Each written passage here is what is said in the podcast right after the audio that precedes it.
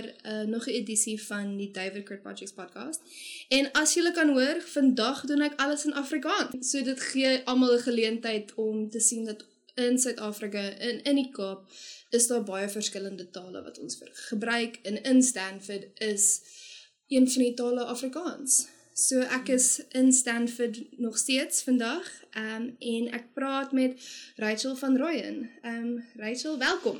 Dankie. So net om vir julle 'n bietjie agtergrond te gee. Ehm um, Rachel werk saam met Regina Brunner met die Creative Works projek. Uh so Rachel, wanneer het jy met Regina begin werk um, en met die workshops? Dit so 3 jaar terug.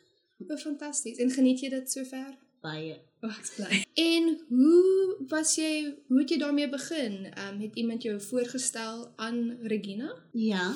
Ons het ons bly nou amper 5 jaar hier. So 4 jaar terug het hom Willem my klein vir ons ehm um, voorgestel aan Regina en hy het uitgevind ons ek het iets gesoek om vir my besig te hou. Mm. En toe daar was um, by Regina van Willem en Regina se egenote is werksaam en hy het vir ons um, met die stof besigheid so het ons aan mekaar gekom en toe hy vir my gesê ek ken as mens om te help met daai Ja, oh, nee, fantasties. En wat se tipe werk doen jy in die workshops? Creative stuff. Ons laat die kinders paint, ons laat hulle teken, ons laat hulle beadings doen, ons laat hulle bak. Verskillende goedes laat ons hulle doen wat hulle gemaklik en en hulle geniet dit baie. Mm. Ja, Veral om te ja. bak. Seuns en meisies, hulle hou van bak.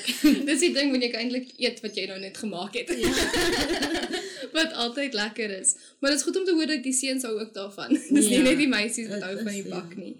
En en wat's jou gunsteling deel van om deel te wees van hierdie workshops? En Alles. om met die kinders te werk ook. Is ek hou van dis mos dis 'n ding van dat ek nog jonger gewees het. Wil ek graag te, graag met kinders gewerk het en ek geniet dit om met hulle te werk. Dit is vir my baie lekker en is besonder om met hulle te werk. Want dan sien jy alles raak as jy met kinders van diene wil vir jou iets vertel hoe sy groot geraak het of hy wil so iets of hulle vertel jy sommer van nee maar ons doen so juffrou is dit al reg hulle noem my mos juffrou ja. vra hulle juffrou is dit al reg dit is so en so mm. dit is vir my baie lekker om hulle opinies te gee ja. en om te sien hoe hulle dit geniet eintlik. Ja, en jy gee die kinders so wonderlike geleentheid om net te speel. Mm. Jy weet hulle eie drome te vorm en nee, dis ek dink is wonderlik. Ehm um, en nou dat jy deel is van al die workshops, het jy al nou ander training begin doen om saam met die kinders te werk om net jou eie ervaring beter te maak? Ja, ek het laas jaar by Klein Karoo, hulle is van um, Oudtshoorn. Mm. Hulle gee vir jou die opleiding om kinders te werk van babatjie tyd af tot op 4, 5 jaar voordat hulle graad R toe gaan. Mm so uh, ek is nou besig nog met my training en dis dit help vir my nog meer van nou weet ek hoe hoe die kinders se brein werk. Wat jy kan doen om hulle te kalmeer, hoe om hulle as hulle hier praktiek is hoe om hulle af te bring en al daardie mm. goed is is vir my net meer interessant. Ja, en het dit jou baie gehelp nou met die hm? workshops en jy weet nou hoe om hulle te hanteer. ja. Ek weet hoe om hulle te hanteer, maar ja. baie keer is mense maak. maar oké, okay, dis een van daai dae. Ja, ek dink dis altyd die, die probleem as jy met klein kinders werk. Mm. Hulle het heeltemal te veel energie. ja, nee. Nou die verskil is dat wat ek geleer het is kleiner kinders as dit wat ek by die workshop moet leer. Dan die workshops en is alles ouer dan hulle self op skool. Okay.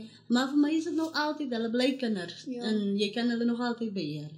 Ja, en ek dink wat julle meer besig is is om seker te maak met al hierdie dat hulle speel, dat hulle nog steeds kinders bly. Kinders bly ja. Ehm dat hulle nog steeds albei pret het. Dit is so. En En wat dink jy in die gemeenskap van Stanford en met die kinders, wat dink jy is nodig? Vir my is hom hulle meer val hier's baie klein kinders wat nog in krisis is he, en deur omstandighede wat ons in in lewe weer party ouers sê daar is die werkie en jong mense wat kinders het dat hulle kinders in 'n krisis in sit en dit breek mense hart om te sien die kinders moet daaronder lê. Omdat daar nie werk is vir ouers nie of party ouers is op drugs en dan kan hulle nie vir hulle kinders support nie. Ja. of in 'n krisen sit op so aan nie.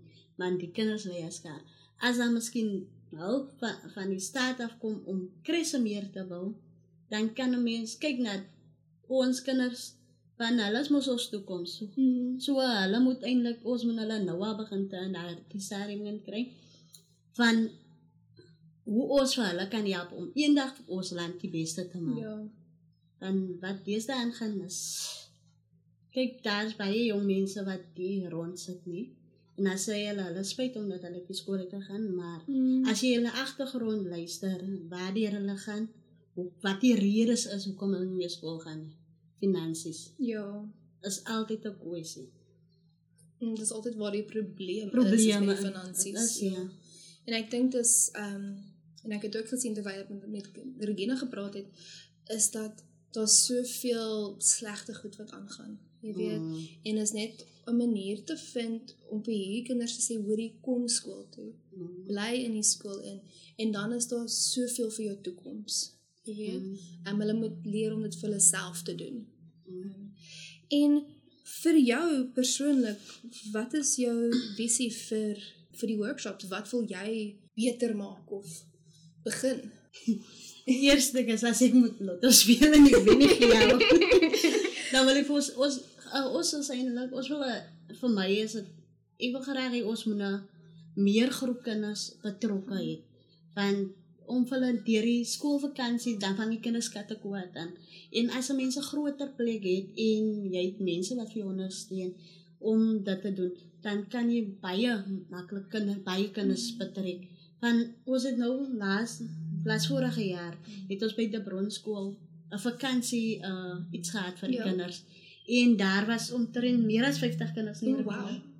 Meer as 50 kinders. En ek bedoel maar net hy was maar nog net van die onderste die gedeelte. Mm. Wat dan as ons nou Hoplandse kinders almal betrek Ja. en dan ek meen dit sal 'n groot sukses is en dan sal die ouers nie bekommerd is met die waar hulle kinders is nie. hulle sal Mm. weet hulle kinders is besig en veilig en so. Ja. En ek dink dat dis ook die ding dat hulle weet wat kinders veilig is, Mm. jy weet. En ek dink om 'n area te maak waar hulle weet hulle kind gaan leer, hulle gaan veilig wees, ehm um, hulle gaan kos kry, jy weet, hulle wil net seker maak dat vir hulle kinders dat hulle ook die beste toekoms het. Ja. En dis in daai klein projekte Wat waar dit gaan gebeur. is. so. Um, en so net my laaste vraagie, wat sien jy uit in die volgende jaar met die workshops en om met die kinders te werk? 'n groter plek, meer kinders, my Ja. eie crash, want dit is een van my drome om my eie skooltjie te nee, en nie eintlik my eie skooltjie nie, maar om mense te hê wat ook vir my help om my eie besigheid om meer kinders te betrek, want die kinders lê skare aan dinge. Ja. En dit is iets goed om te sien. Party aane van ag Here dan sien jy nog altyd hoe dwaal party kindertjies rond Mhm. en dis 'n bietjie gevaarlik. Ja. En om vir hy kinders hy meer liefde te gee want daar is baie kinders wat Ja. nie dit ken nie. Dis die ding. Hulle kry party ouers, ek wil nie sleg praat van ons ouers nie, maar party ouers gee nie genoeg aandag aan hulle kinders nie. Dis hoekom die kinders so uitdrei. Ja.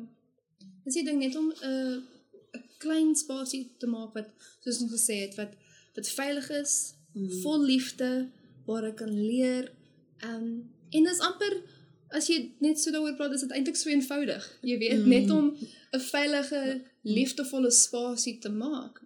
Maar dis net om die finansies te kry Ja, en dit ja. eintlik te begin. te begin. Maar ek dink dat daar mense soos Regina en soos jy is wat eintlik soveel passie het Mm. om dit te doen en dit wil begin. Ja. En jy kan dit al reeds sien deur julle projekte dat dit dit begin het. En jy Mm. kan sien dat dit soveel kinders eintlik help.